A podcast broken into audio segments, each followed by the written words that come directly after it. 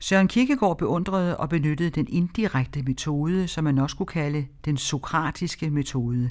Det vil sige at føre en tilhører frem til et punkt, hvor han eller hun selv, uden at læreren eller forfatteren behøver at slå en pointe fast, nødvendigvis må komme til en given følgeslutning. Den metode benytter Johannes sig også af i sin forførelsesstrategi over for Cordelia. Han er med sine egne ord ved at trække sine aktier ud, det vil sige ved at trække sig fra forlovelsen, men det er hende, der skal indse, at forlovelsen er en hyklerisk, borgerlig institution, som intet har at gøre med den sande, ægte kærlighed. Husk, at I ved at følge linket til Søren Kirkegaard Forskningscentrets hjemmeside kan få adgang til den elektroniske udgave af Kierkegaards samlede værker, og der får både teksten og noterne til forførerens dagbog frem, hvis I klikker jer ind på værket enten eller. Og det er jo Jesper Christensen, der lægger stemme til Johannes forføreren. Hvis det lå sig gøre at stå bag ved Cordelia, i det hun modtager et brev fra mig, kunne det interessere mig meget. Jeg ville da let lige overbevise mig om, hvorvidt hun i eneste forstand erotisk tilegner sig dem. I det hele er bliver breve altid et ubetaleligt middel til at gøre indtryk på en ung pige. Det døde bogstav har ofte langt større indflydelse end det levende ord. Et brev er en hemmelighedsfuld kommunikation. Man er herre over situationen, føler intet tryk af nogen tilstedeværende – og sit ideal tror jeg vil en ung pige helst være ganske ene med. Det vil sige i enkelte øjeblikke, og netop i de øjeblikke, hvor det virker stærkest på hendes sind. Og men hendes ideal har fundet en nok så fuldstændigt udtryk i en bestemt elsket genstand, så er der dog momenter, i hvilke hun føler, at der er en overvætteshed i idealet, som virkeligheden ikke har. Disse store forsoningsfester må indrømmes hende. Kun må man passe på at benytte dem rigtigt, at hun ikke fra dem vender udmattet tilbage til virkeligheden, men styrket. Dertil hjælpe breve, der bevirker, at man usynlig er åndelig til stede i disse hellige indvielsens øjeblikke. Mens forestillingen om, at den virkelige person er forfatteren til brevet, danner en naturlig og let overgang til virkeligheden.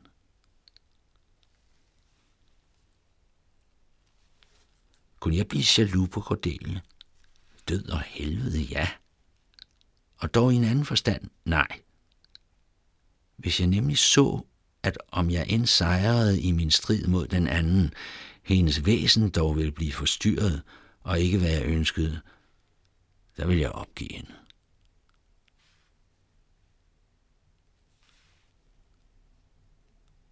En gammel filosof har sagt, at når man nøjagtigt nedskriver alt, hvad man oplever, så er man, inden man ved et ord af det, filosof. Jeg har nu i længere tid levet i forbindelse med de forlovedes menighed. Nogen frugt må jo dog et sådan forhold yde. Jeg har da tænkt på at samle materialier til et skrift betitlet Bidrag til kyssets teori, alle ømt elskende helligede. Det er jo mærkeligt, at der intet skrift eksisterer om denne sag. Hvis det lykkes mig at blive færdig, vil jeg til lige afhjælpe et længefølt savn. Skulle denne mangel i litteraturen have sin grund i, at filosoferne ikke tænker over sligt, eller i, at de ikke forstår sig på sligt? Enkelte vink vil jeg allerede være i stand til at meddele.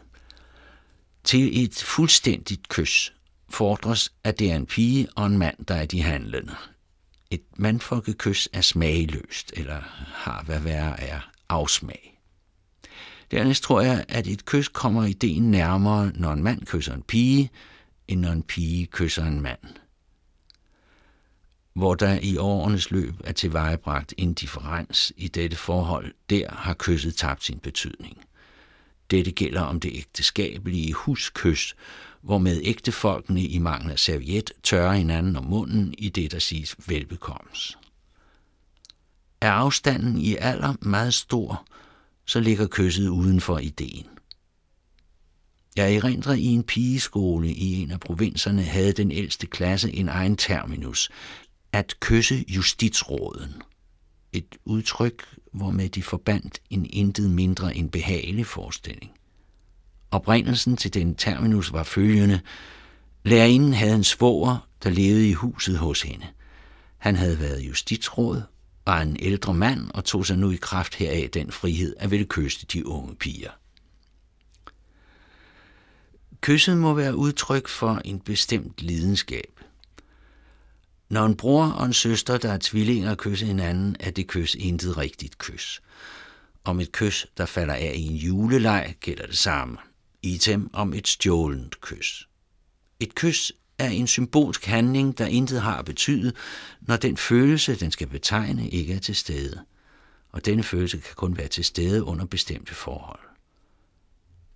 Vil man gøre et forsøg på at inddele kysset, så kan man tænke sig flere inddelingsprincipper.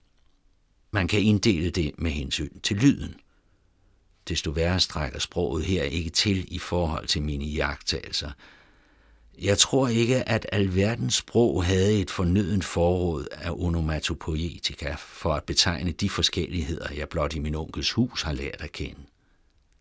Snart er det smækkende, snart vislende, snart klaskende, snart knallende, snart drønende, snart fuldt, snart hult, snart som katun, og så videre, og så videre.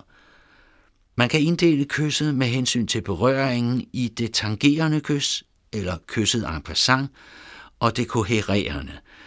Man kan inddele det med hensyn til tiden, i det korte og i det lange, med hensyn til tiden gives der også en anden inddeling, og den er egentlig den eneste, der har behaget mig. Man gør der en forskel mellem det første kys og alle andre. Det, hvorpå der her reflekteres, er inkommensurabelt for det, der kommer til syne ved de øvrige inddelinger. Det er indifferent mod lyden, berøringen, tiden i almindelighed. Det første kys er imidlertid kvalitativt forskelligt fra alle andre. Det er der kun få mennesker, der tænker på. Det var da synd andet, end at der var en, der tænker derover. Min Cordelia. Et godt svar er som et sødt kys, siger Salvo. Du ved, jeg er slem til at spørge. Jeg må næsten høre ilde derfor. Det kommer deraf, at man ikke forstår, hvorom jeg spørger. Til du og du alene forstår, hvorom jeg spørger, og du og du alene forstår at svare, og du og du alene forstår at give et godt svar. Dit godt svar er som et sødt kys, siger Salomo. Din Johannes. Der er forskel på en åndelig erotik og en jordisk erotik. Hidtil har jeg mest søgt at udvikle den åndelige hos Cordelia. Min personlige tilstedeværelse må nu være en anden, ikke blot den akkompagnerende stemning. Den må være fristende.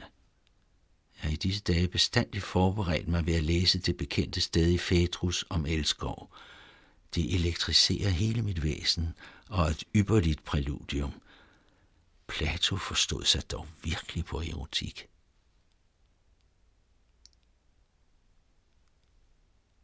Min Cordelia. Latineren siger om en opmærksom disciple, at han hænger ved lærerens mund. For kærligheden er alt billede. Til gengæld er billedet igen virkelighed.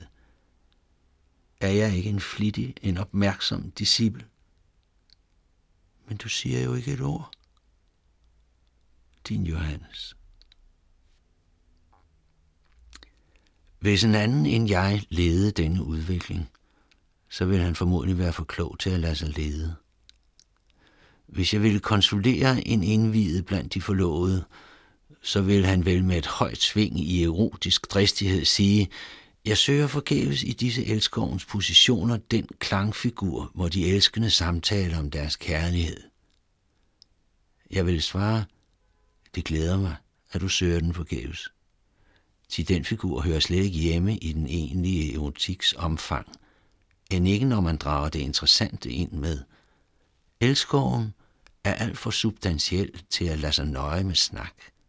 De erotiske situationer er alt for betydningsfulde til at udfyldes med snak. De er tavse, stille, i bestemte omrids, og dog veltalende, ligesom Memnons støttens musik. Eros gestikulerer, taler ikke. Eller for så vidt han gør det, er det en gådefuld antyden, en billedlig musik. De erotiske situationer er altid enten plastiske eller maleriske. Men det at to tale sammen om deres kærlighed er hverken plastisk eller malerisk. De solide forlovede begynder imidlertid stæse med sli pasjar, da der også bliver den sammenholdende tråd i deres snaksomme ægtestand. Denne pasjar er til lige initiativet til og forjættelsen om, at deres ægteskab ikke vil mangle den medgift, Ovid omtaler, dos est uxoria litas. Når der skal tales, er det også nok, at en taler. Manden skal tale, og derfor være i besiddelse af nogle af de kræfter, der var i det bælte, hvor med Venus bedårede samtalen og det søde smigeri, det vil sige det insinuante. Det følger ingenlunde, at Eros er stum, eller at det skulle være erotisk urigtigt at samtale, kun at samtalen selv er erotisk, ikke fortabt i opbyggelige betragtninger om livsudsigter osv., og at samtalen dog egentlig anses for en hvile fra den erotiske gerning, en tidsfordriv, ikke for det højeste. En sådan samtalen, en sådan konfabulatio, er i sit væsen ganske guddommelig, og jeg kan aldrig blive ked af at samtale med en ung pige. Det vil da sige, at jeg kan blive ked af den enkelte unge pige, men aldrig af at samtale med en ung pige. Det er for mig lige så stor en umulighed, som at blive træt af ånde. Det, der egentlig er det ejendommelige ved en sådan samtale, er konversationens vegetative blomstren. Samtalen holder sig ved jorden, har ingen egentlig genstand. Tilfældigheden er loven for dens bevægelser, men tusind fryd navnet på den selv og dens frembringelser. Min Cordelia. Min, din. Disse ord omsluttes som en parentes mine breves fattige indhold. Har du lagt mærke til, at afstanden mellem dens arme bliver kortere? Åh, oh, min Cordelia. Det er dog skønt. Jo indholdsløsere parentesen bliver, desto betydningsfuldere bliver den. Din Johannes. Min Cordelia er en omfavnelse en strid. Din Johannes.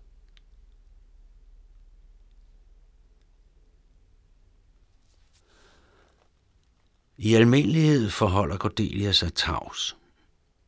Det har altid været markeret.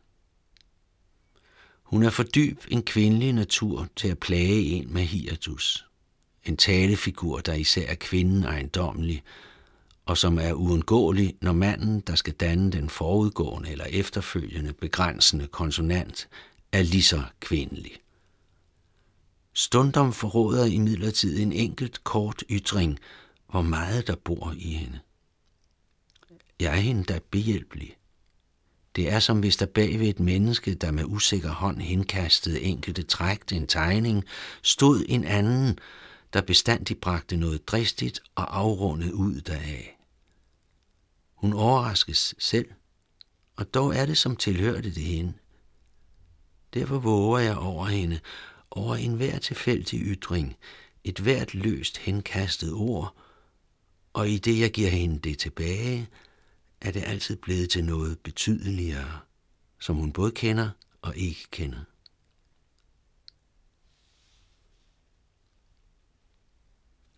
I dag var vi i selskab. Vi havde ikke vekslet et ord sammen. Man stod fra bordet. Der kom tjeneren ind og meddelte Cordelia, at der var et bud, der ønskede at tale med hende. Dette bud var fra mig, bragte et brev, som indeholdt hentydninger på en ytring, der var fremsat af mig over bordet. Jeg havde vist at få det indblandet i den almindelige bordkonversation, således at Cordelia, skønt hun sad langt bort fra mig, nødvendigvis måtte høre det og misforstå det. Herpå var brevet beregnet. Var det ikke lykkedes mig at give bordkonversationen den retning, så havde jeg selv været til stede til den bestemte tid for at konfiskere brevet. Hun kom ind igen. Hun måtte lyve lidt. Sligt konsolidere den erotiske hemmelighedsfuldhed, uden hvilken hun ikke kan gå den vej, der er hende anvist.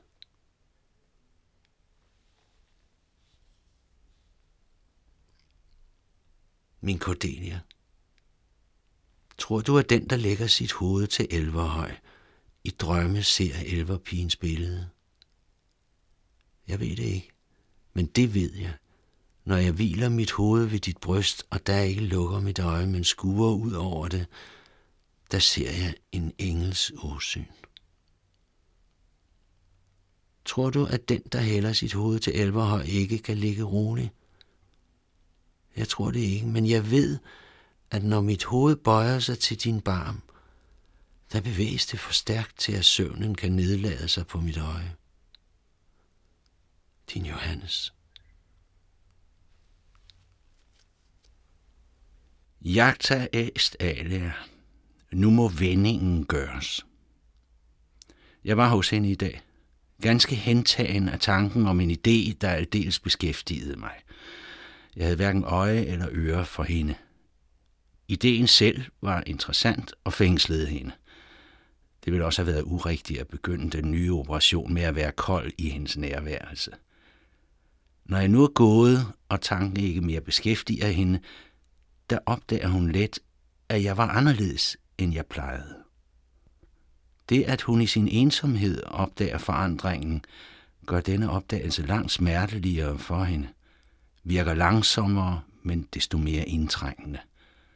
Hun kan ikke straks bruse ud, og når der lejligheden tilbydes, har hun allerede udtænkt så meget, at hun ikke på én gang kan få det udtalt, men altid beholder et residuum af tvivl. Uroen stiger. Brevene hører op. Den erotiske næring afknappes.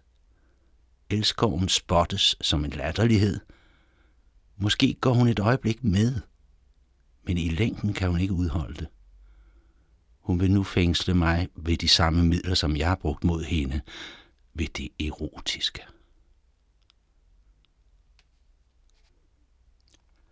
På det punkt om at ophæve en forlovelse, er enhver lille pige en stor kasuistiker. Og skønt der i skolerne ikke holdes noget kursus derover, så ved dog alle pigebørn ypperlig besked, når der bliver spørgsmål om, i hvilke tilfælde bør en forlovelse hæves. Det burde egentlig være den stående opgave ved skoleeksamener i det sidste år.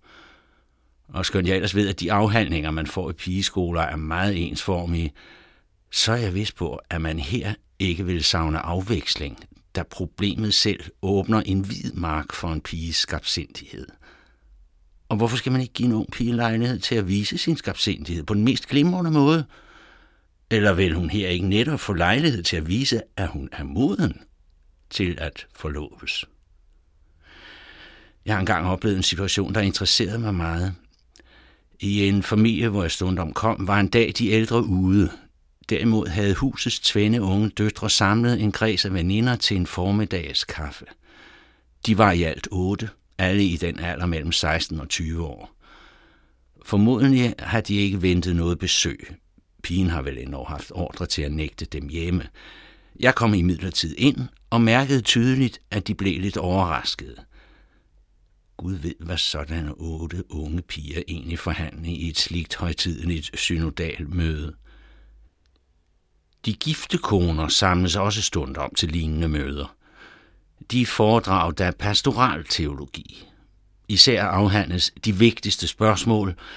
I hvilket tilfælde det er rigtigst at lade en pige gå alene på torvet. Om det er rigtigst at have en kontrabog med slagterne eller at betale straks. Om det er sandsynligt, at kokkepigen har en kæreste. Hvorledes man skal blive det kæreste kommers kvit, der sænker madlavningen – jeg fik min plads i denne skønne klynge. Det var meget tidligt i foråret. Solen sendte nogle enkelte stråler som ildbud om dens ankomst. I værelset selv var alt vinterligt, og netop derfor var de enkelte stråler så bebudende. Kaffen duftede på bordet, og nu de unge piger selv. glade, sunde, blomstrende, overgivende, til angsten havde snart sat sig. Og hvad var der også at frygte for? De var jo på en måde mandstærke. Det lykkedes mig at henlede opmærksomheden og talen på det spørgsmål, i hvilke tilfælde en forlovelse bør hæves.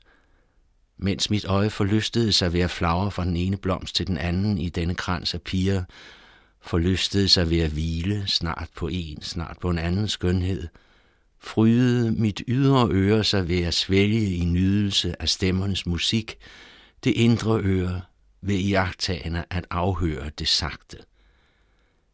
Et eneste ord var mig ofte nok til at gøre et dybt indblik i en sådan piges hjerte og dets historie. Hvor kærlighedens veje dog er forføreriske, og hvor interessant at forske, hvor langt den enkelte er henne. Jeg pustede bestandigt til. Åndrighed, vidighed, æstetisk objektivitet bidrog til at gøre forholdet friere, og dog blev alt inden for den strengeste sømmelighedsgrænser.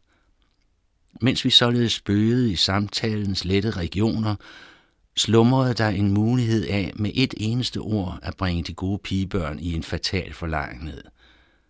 Denne mulighed var i min magt. Pigerne fattede den ikke, anede den næppe. Ved samtalens lette spil blev den hvert øjeblik holdt nede, ligesom Scheherazade holder dødstormen borte ved at fortælle. Snart ledsagede jeg samtalen hen til det vemodige grænse. Snart lå jeg kodheden slå sig løs. Snart fristede jeg dem ud til en dialektisk leg. Og hvilken materie indeholder også en større mangfoldighed i sig, alt efter som man ser til. Jeg bragte bestandig nye temaer ind. Jeg fortalte om en pige, hvem forældrenes grusomhed havde tvunget til at hæve en forlovelse. Den ulykkelige kollision bragte næsten tårer i øjnene på dem. Jeg fortalte om et menneske, der havde hævet en forlovelse og angivet tvænde grunde, at pigen var for stor, og han ikke havde ligget på knæ for hende, da han tilstod sin kærlighed. Da jeg gjorde ham den indvending, at det dog umuligt kunne anses for tilstrækkelige grunde, svarede han, jo, de er netop tilstrækkelige til at opnå, hvad jeg vil. Til intet menneske kan svare et fornuftigt ord derpå. Jeg forelagde til forsamlingens overvejelse et meget difficilt tilfælde. En ung pige slog op fordi hun følte sig overbevist om, at hun og kæresten ikke passede sammen. Den elskede ville bringe hende til raison ved at forsikre, hvor højt den elskede hende. Der svarede hun, enten passer vi for hinanden, og der er virkelig sympati, og der vil du indse, at vi ikke passer for hinanden. Eller vi passer ikke for hinanden, og der vil du indse, at vi ikke passer for hinanden. Det var en fornøjelse at se på, hvorledes de unge piger brød deres hoveder for at fatte denne gådefulde tale. Og dog mærkede jeg tydeligt, at der var et par af dem, der forstod den ypperligt. De på det punkt om at hæve en forlovelse er enhver ung pige en født kasuistiker. Ja, jeg tror virkelig, det vil være mig lettere at disputere med fanden selv, end med en ung pige, når talen er om, i hvilke tilfælde man bør hæve en forlovelse. I dag var jeg hos hende. Ilsomt, med tankens hast, henbøjede jeg straks samtalen på den samme genstand, med hvilken jeg i går havde beskæftiget hende, i det jeg der søgte at bringe hende i ekstase. Der var en bemærkning, jeg allerede i går ville have gjort. Da jeg var gået, faldt det mig ind. Det lykkedes. Så længe jeg er hos hende, finder hun nydelse i at høre på mig. Når jeg er gået, mærker hun vel, at hun er bedragen at jeg er forandret. På den måde trækker man sine aktier ud. Denne måde er underfundig, men så hensigtsmæssig, som alle indirekte metoder. Hun kan godt forklare sig, at noget sådan som det, hvorom jeg taler, kan beskæftige mig. Ja, det interesserer hende selv i øjeblikket, og dog bedrager jeg hende for det egentlige erotiske. Oderint dum metuant, som om kun frygt og had hørte sammen, mens frygt og kærlighed slet intet havde med hinanden at gøre, som om det ikke var frygt, der gjorde kærlighed interessant. Hvad er det for en kærlighed, med hvilken vi omfatter naturen? Er der ikke en hemmelighedsfuld angst og gru i den, fordi denne skønne harmoni arbejder sig frem af lovløshed og vild forvirring, dens tryghed af troløshed? Men netop denne angst fængsler mest. således også med kærligheden, når den skal være interessant. Bag ved den bør der ruge den dybe, angstfulde nat, hvoraf kærlighedens blomst springer frem. Således hviler Nymphea alba med sit bære på vandets overflade, mens tanken ængstes ved at styrte sig ned i det dybe mørke, hvor den har sin rod. Jeg har lagt mærke til, at hun kalder mig altid min, når hun skriver mig til. Men hun har ikke mod til at sige det til mig. I dag bad jeg hende selv derom. Så insinuant og erotisk varmt som muligt. Hun begyndte derpå. Et ironisk blik, kortere og hurtigere end det lader sig sige, var nok til at gøre det umuligt for hende. Uagtet min læbe af al magt tilskyndede hende. Denne stemning er normal. Hun er min. Det betror jeg ikke stjernerne, som skik og brug er. Jeg ser egentlig ikke, hvad den efterretning kan beskæftige hende fjerne kloder. Heller ikke betror jeg den til noget menneske, end ikke til Cordelia. Denne hemmelighed beholder jeg for mig selv alene. Visker den ligesom ind i mig selv i de hemmelighedsfuldeste samtaler med mig selv. Den attenterede modstand fra hendes side var ikke sønderlig stor.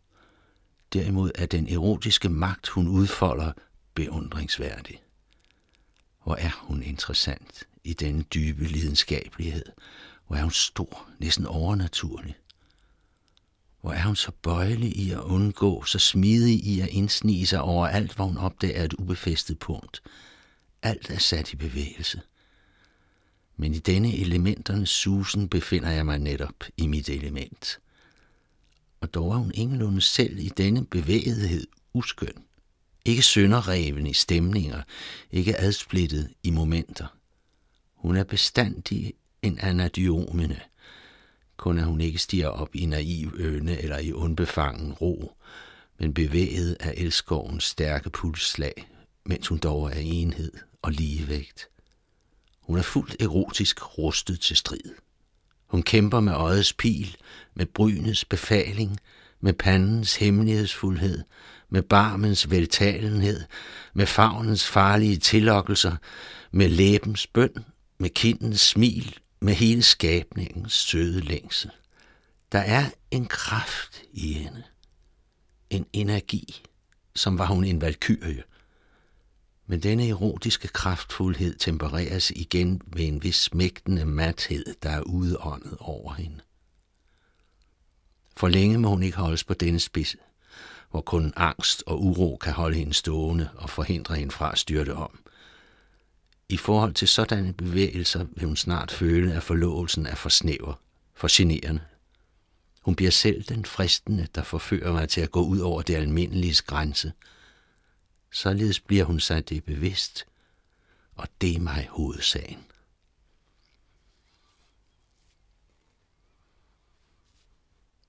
Der falder nu ikke få ytringer fra hendes side, der tyder på, at hun er træt af forlovelsen. De går ikke mit øre upåagtet forbi. De er min operationsspejder i hendes sjæl, der giver mig oplysende vink. Det er de tråde ender, ved hvilke jeg spænder hende ind i min plan. Min Cordelia, du klager over forlovelsen. Du mener, at vor kærlighed ikke behøver et udvortes bånd, der blot er til hinder. Derpå kender jeg straks min udmærkede Cordelia. I sandhed, jeg beundrer dig. Hvor udvortes forening er dog kun en adskillelse. Endnu er der en mellemvæg, der fjerner os, ligesom pyramus og tispe. Endnu forstyrrer menneskenes medviden. Kun i modsætning er frihed. Når ingen fremmede aner kærligheden, først da har den betydning. Når en hver uvedkommende tror, at de elskende havde hinanden, først da er kærligheden lykkelig.